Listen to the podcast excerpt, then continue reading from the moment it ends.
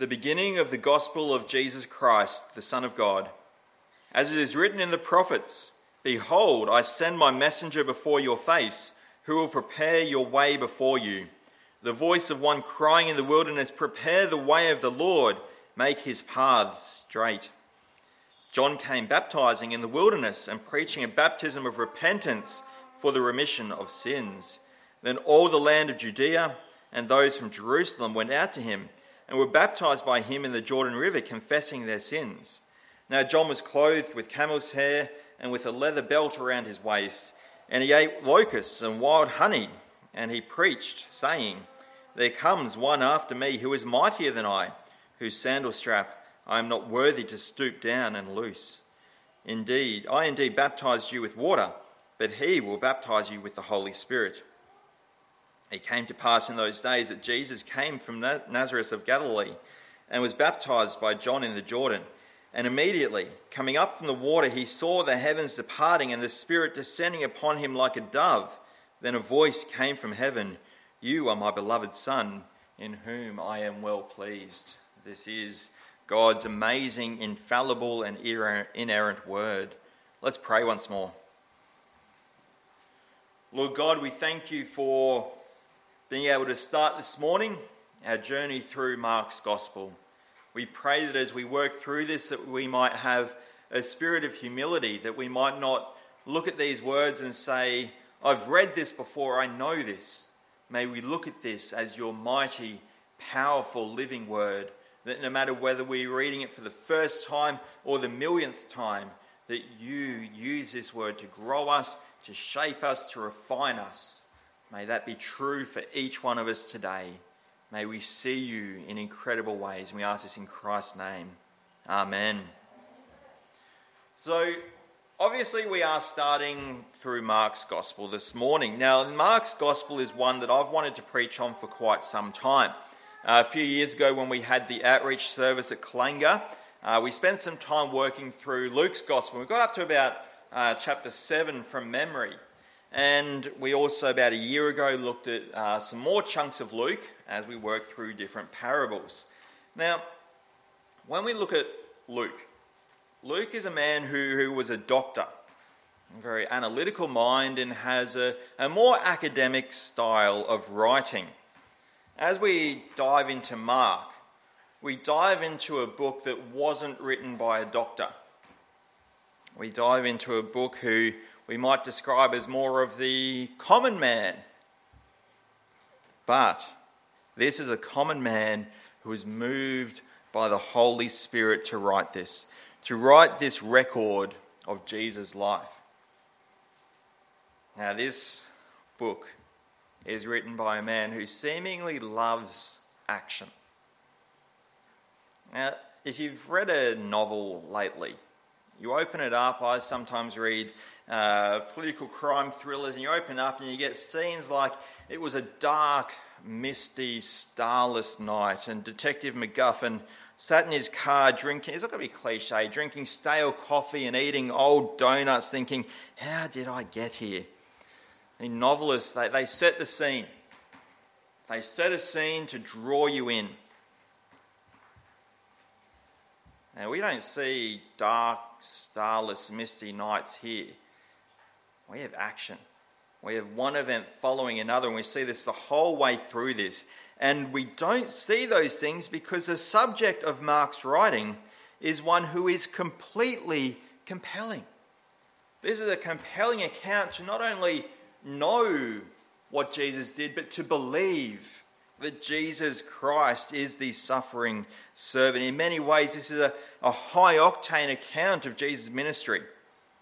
Now, some with short attention spans might like this. It goes, then they were in this place, and then Jesus came, and then the disciples went, and we get one thing after another.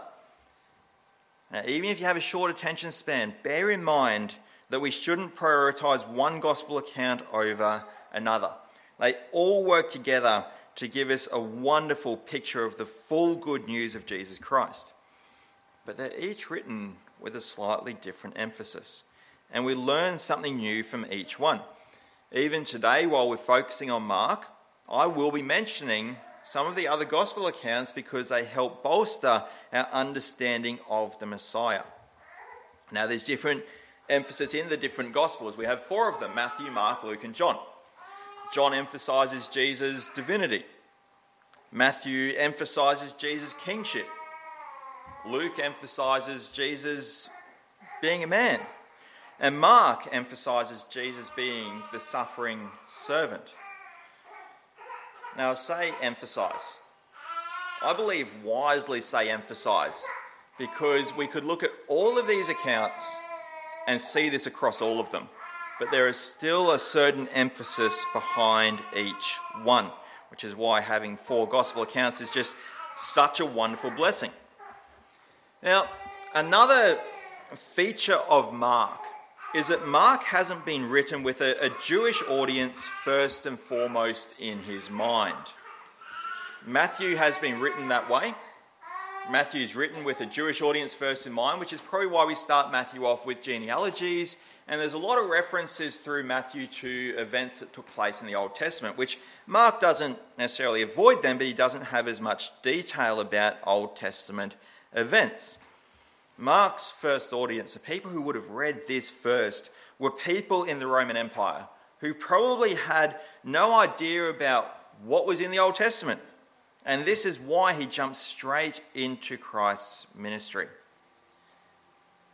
Now, before we jump there with Mark, I need to provide some further clarification around the word gospel.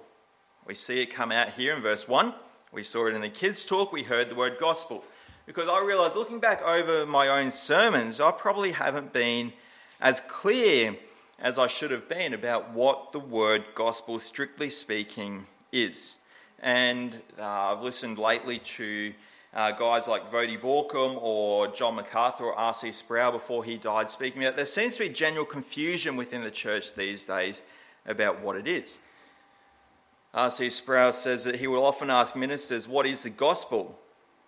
And the response seems somewhat lacking, that even ministers of the gospel can't define what the gospel is. And it sometimes gets confused with what we see in Acts chapter 17. Paul there taught the Ephesian church the whole counsel of God. Maybe when we hear gospel, we think the whole Bible. The gospel is in the Bible but the gospel is a central feature of the Bible. If we look at what the apostles did, or all the guys who wrote these gospel accounts, there is a particular focus on Jesus Christ. This is a tradition carried on by the early church fathers.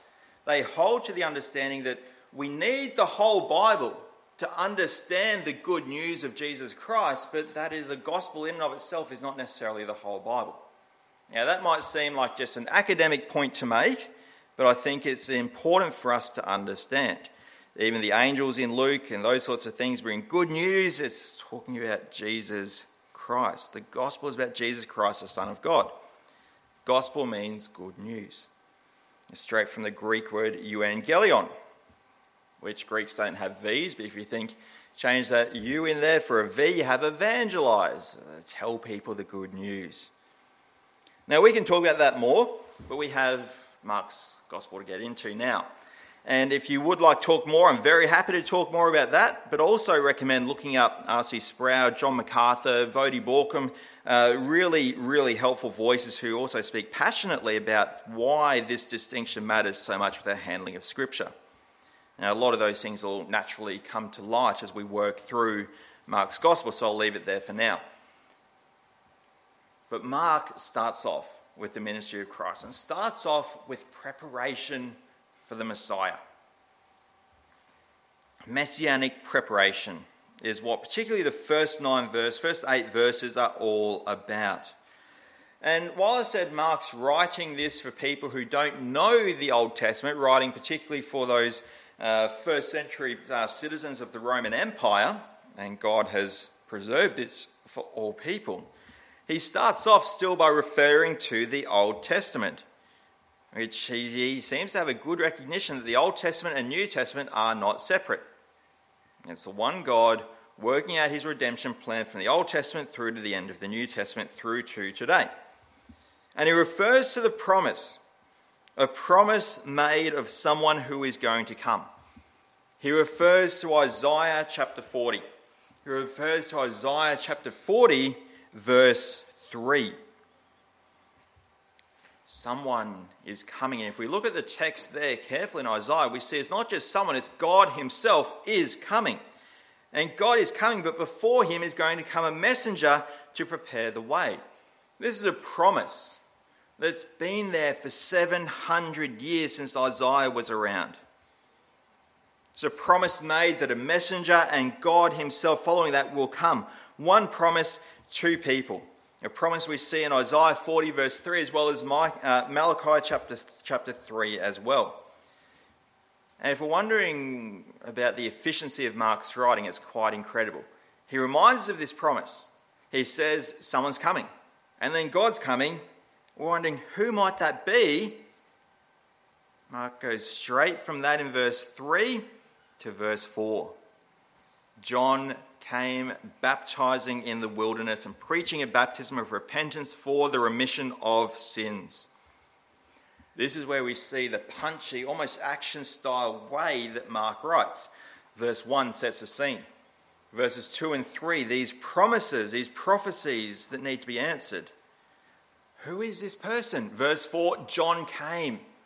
Simply by writing it the way that he has, he shows that John is the messenger who came. John came baptizing. And to get more of the action, high octane way that Mark's writing this, the, the way came, the, the word came, it's a fair translation, but it's also translated as appeared or born or created. As if this is the role that John had, which is exactly what God had in store for him. John appeared, John came. And suddenly, Mark is answering this 700 year old question of who is this messenger? Who is this messenger? The messenger is John. John is here. John, who came baptizing in the wilderness and preaching a baptism of repentance for the remission of sins. This was what John did. We see John faithful in this role that he has been given we see John doing this to prepare hearts for the Messiah's arrival to this world, to prepare people to respond to the second person of the Trinity, Jesus Christ Himself, coming. John is there. John is preaching and John is baptizing. John is being used by God to fulfill this prophecy that hearts would be prepared, that the path would be made straight for the Messiah.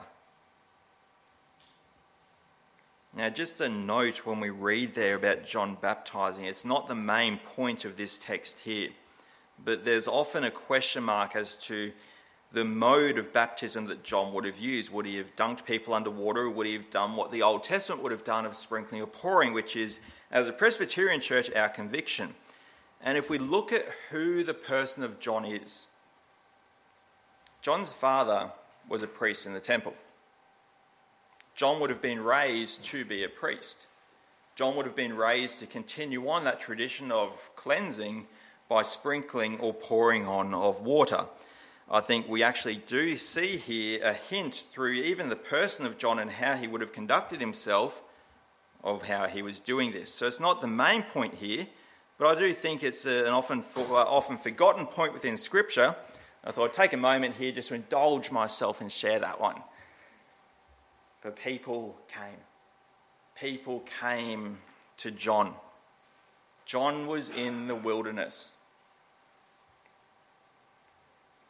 He was, he was out back. John wasn't set up just around the corner where you could walk there between, on your lunch break at work. He was out in the middle of nowhere. But people went. People seemed to flock to him. They were going, they were being baptized, they were confessing sin. Now we read that and go, well, we know this happened. We've heard about John the Baptist. But consider this fact as well. Not only has the prophecy of Isaiah been there for 700 years, there has been 400 years since the last book of the Old Testament was written to when we are now in history with John the Baptist. In a sense, a 400 year silence, as it were. 400 years of, of patience and waiting and wondering what's coming next. When we see this, we see God moving to truly prepare hearts. God is using John to truly prepare the way, to make the path straight for the Lord, because we see here a new spiritual vitality. Hearts are being prepared. Hearts are being prepared for the Messiah. John was preparing the way for one even greater than himself. The one who came after John, who John says is going to be greater than me, isn't because John is, as we read there in verses 6, a bit of a 7, a bit of a wild man. The way he dressed made him lesser. That's not what's going on here. It's not because of his diet either. The, the, the, actually, if you have read the Old Testament, you notice similarities in fashion sense between John the Baptist and Elijah, which is why in other Gospels people go, maybe this is Elijah. They're not just making it up, there is a similarity of fashion sense there. But John is here doing this. But John says, I'm baptizing with water. The one who comes after me will baptize with the Holy Spirit.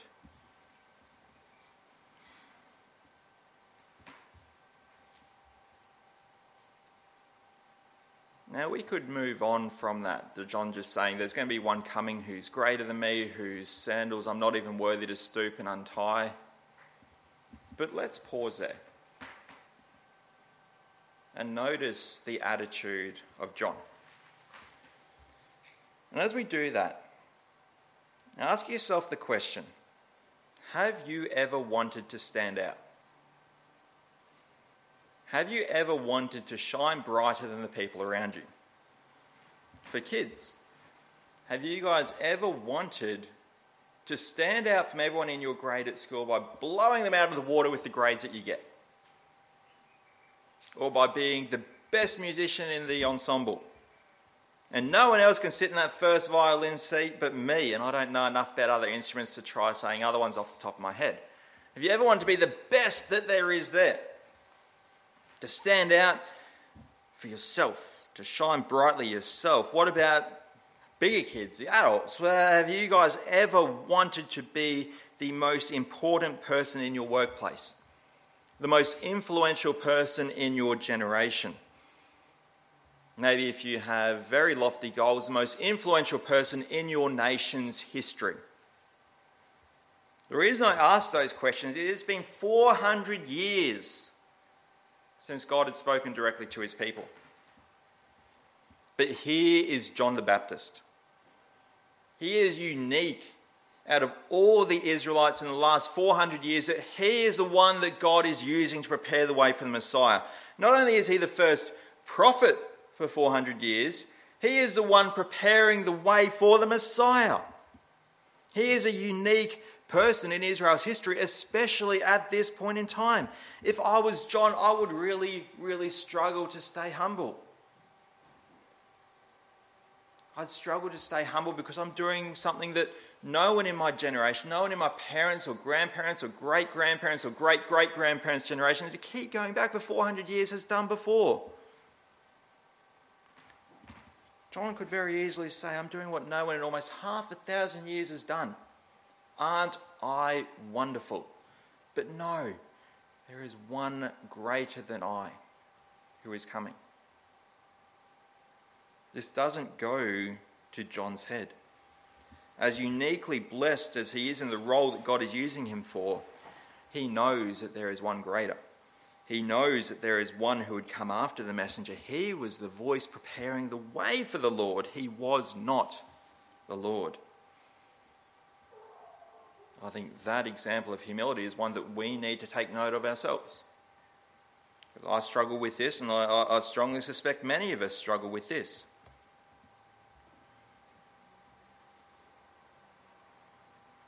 How much humility do we show before God? Truly in our hearts. Because John says, I won't even be worthy to untie the strap of his sandal. the lowliest job for the lowliest servant of a household. I am not able to do that. I am not worthy enough. And he points us to the spiritual blessings that Christ will bring. You think water baptism is special. You think that external sign of spiritual cleansing is great. Wait until a better baptism, one of the Holy Spirit, comes. You are in for a treat then. Everything about the one to come is even better than anything, the best I could offer you. And to continue this note of humility, the one who is going to come is John's cousin. Jesus and John were cousins. Now, whether John knew this or not, we have some ambiguity about that. Maybe he did, maybe he didn't. We do know that when Mary and, uh, and Margaret met, uh, uh, John leapt for joy in the womb when his and Jesus' mum caught up. And the fact that Jesus and John are cousins makes John's humility even more amazing to me. I, I'm both blessed and perhaps cursed to have a cousin who's the same age as me. Uh, Pete is a great guy, and God will forgive him for living in Ipswich. But we occasionally played soccer against each other growing up. Now, we lived in very different parts of the southeast Queensland, but we'd play against each other at club or regional level sometimes. And our coaches would often take us out of our normal positions to play against each other. Because our coaches knew that it didn't matter where in the park we were playing, if we were going against each other, we were going hard. And there were no prisoners and winning was all that mattered. And that's the attitude we have here.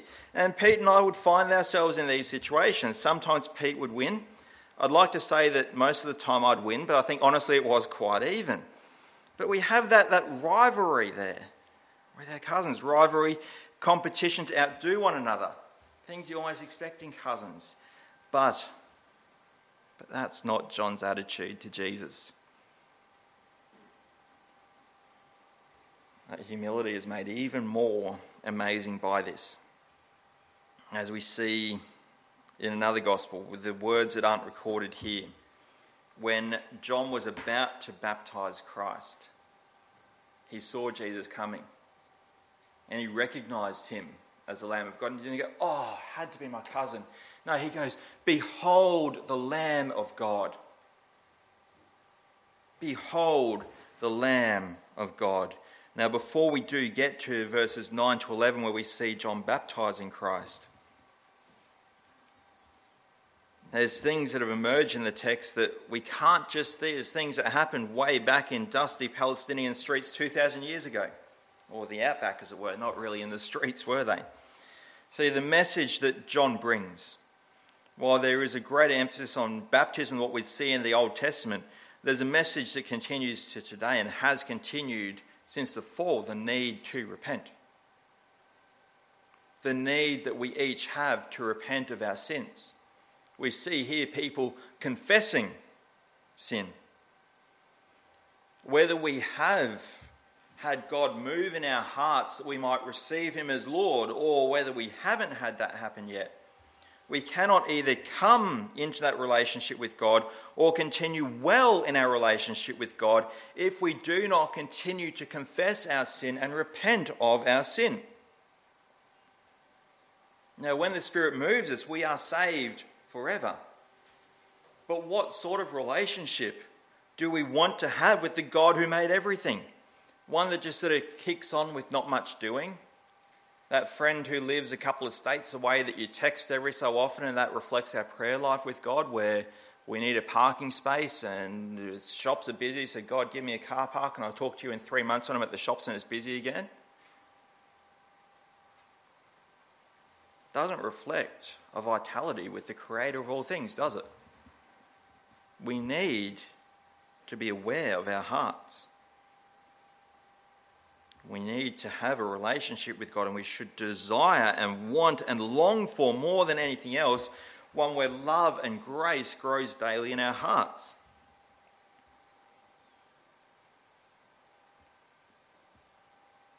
And I said before that there seems to be this incredible spiritual vitality at this point in time. People from Jerusalem and Judea going out into the wilderness to see John, to hear John, to repent, to be baptized, to be confessing sins. Before this, there seems to have been a, a, a groove that Israel has fallen into spiritually. It's not necessarily unhealthy, but it's not necessarily a healthy one either. John's dad was the priest on duty when we first meet him in the Gospels. Again, not necessarily a bad thing. Doing something out of duty is not wrong, but it doesn't actually scream healthy, spiritual, godly things are happening here in Israel, does it? Compare that to people flooding the outback. But we can fall into those patterns too. It's Saturday night, oh, we've got to set the alarm so we can get to prayer meeting in church in the morning. It's Wednesday, oh, we've got to go to Bible study. I was hoping to watch State of Origin. Now, I struggle with that three times a year, obviously. But we can fall into those patterns where sometimes we do things out of duty, but we should take note of the massive change that's happening in Israel when sin is both confessed and repented of. We should notice that and also notice in a way where we do something about it, where we take on board the lesson that is present for us there. And then, then we get to John baptizing Jesus. Now, as I said before, other gospel accounts have that interaction of John seeing Christ come, before, come, come forward towards him and declaring, Behold the Lamb of God. Now, we don't have that here in Mark, but that doesn't make Mark a lesser gospel account. And how could we say that this is lesser? Look at what unfolds here.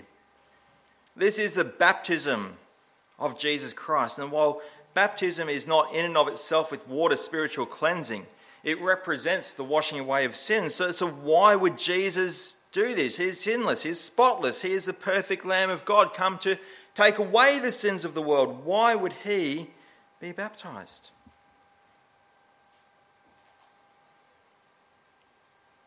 The people been waiting for the Lord. The messenger has come and is preparing the way. The Lord is now here and is being baptized as a sign that he is sanctified for the work that he is going to do. This is the beginning of Jesus' ministry. Jesus has done things before this. We have that account of Jesus as a boy of perhaps 12 years old at the temple, teaching even the rabbis. He has done things before this, but this is where his earthly ministry really takes off, and he is sanctifying himself for that.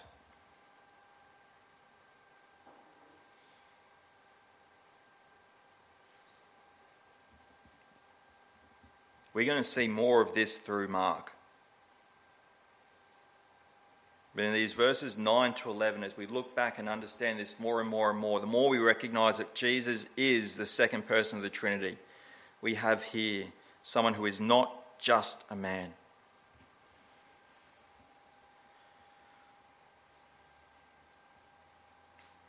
We have here God in human flesh. So, how can we look at what we see here between verses 9 to 11 and not be blown away? The voice that speaks in verse 11. That is the Father speaking, making a declaration of Christ's divinity. Now, while John emphasizes the divinity, again, we can't look at any of the gospel accounts and see that Christ is anything other than divine. The Father speaks, the Son is present, and the Holy Spirit in verse 10 descended upon him like a dove. Some people say that God is sometimes the Father, and sometimes the Son, and sometimes the Holy Spirit, depending on what's happening at the time. But at the same time, we see the three persons of our triune Godhead. We see God who is three in one. This is an incredible thing to see here. This is not just the account of a man's ministry who lived 2,000 years ago. This is the account of God who walked on this earth to die for the sins of the world. This is the account of the suffering servant who Isaiah emphasized so much as he looked forward. 700 years of questioning who the messenger, who is this messenger? Who is the one coming after the messenger? 700 years of questioning come to an end here. That waiting is over, the answers are given. John is the messenger, Jesus is the Lord. And just as the people needed to prepare themselves for his coming, again, go back to that point of confessing sins and repenting. How prepared are we to meet Jesus, perhaps for the first time, or perhaps to continue living with him well?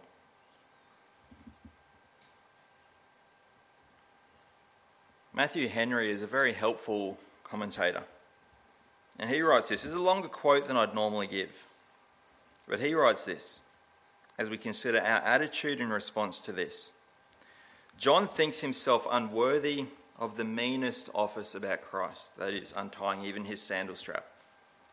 The most eminent saints have always been the most humble. They feel their need of Christ's atoning blood and sanctifying spirit more than others. That great promise Christ makes in his gospel to all those who have repented and have had their sins forgiven is they shall be baptized with the Holy Ghost. They shall be purified by his graces and refreshed by his comforts. Do we see why this humility before God and utter dependence upon Christ matters so much?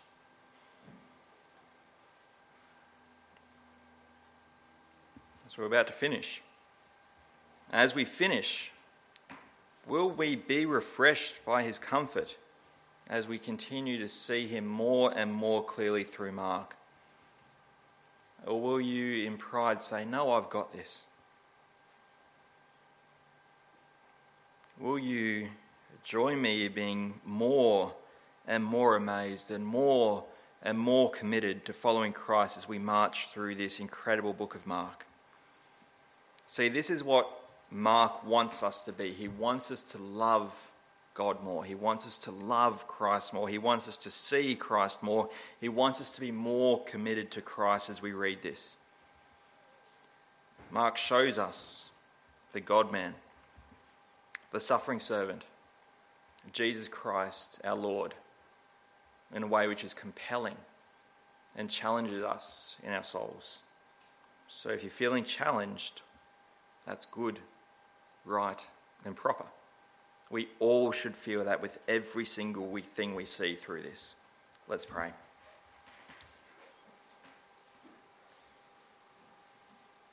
Lord God, we thank you that we can kick off this section in Mark's Gospel.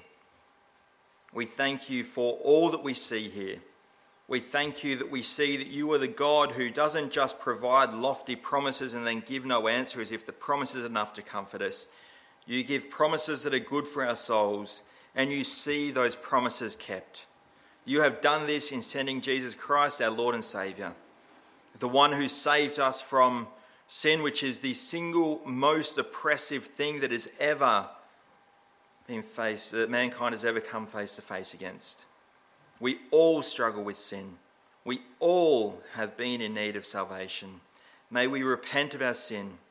May we confess our sins. And we, may we find comfort, refuge, and our eternal home in Jesus Christ our Lord. We ask this in his name. Amen.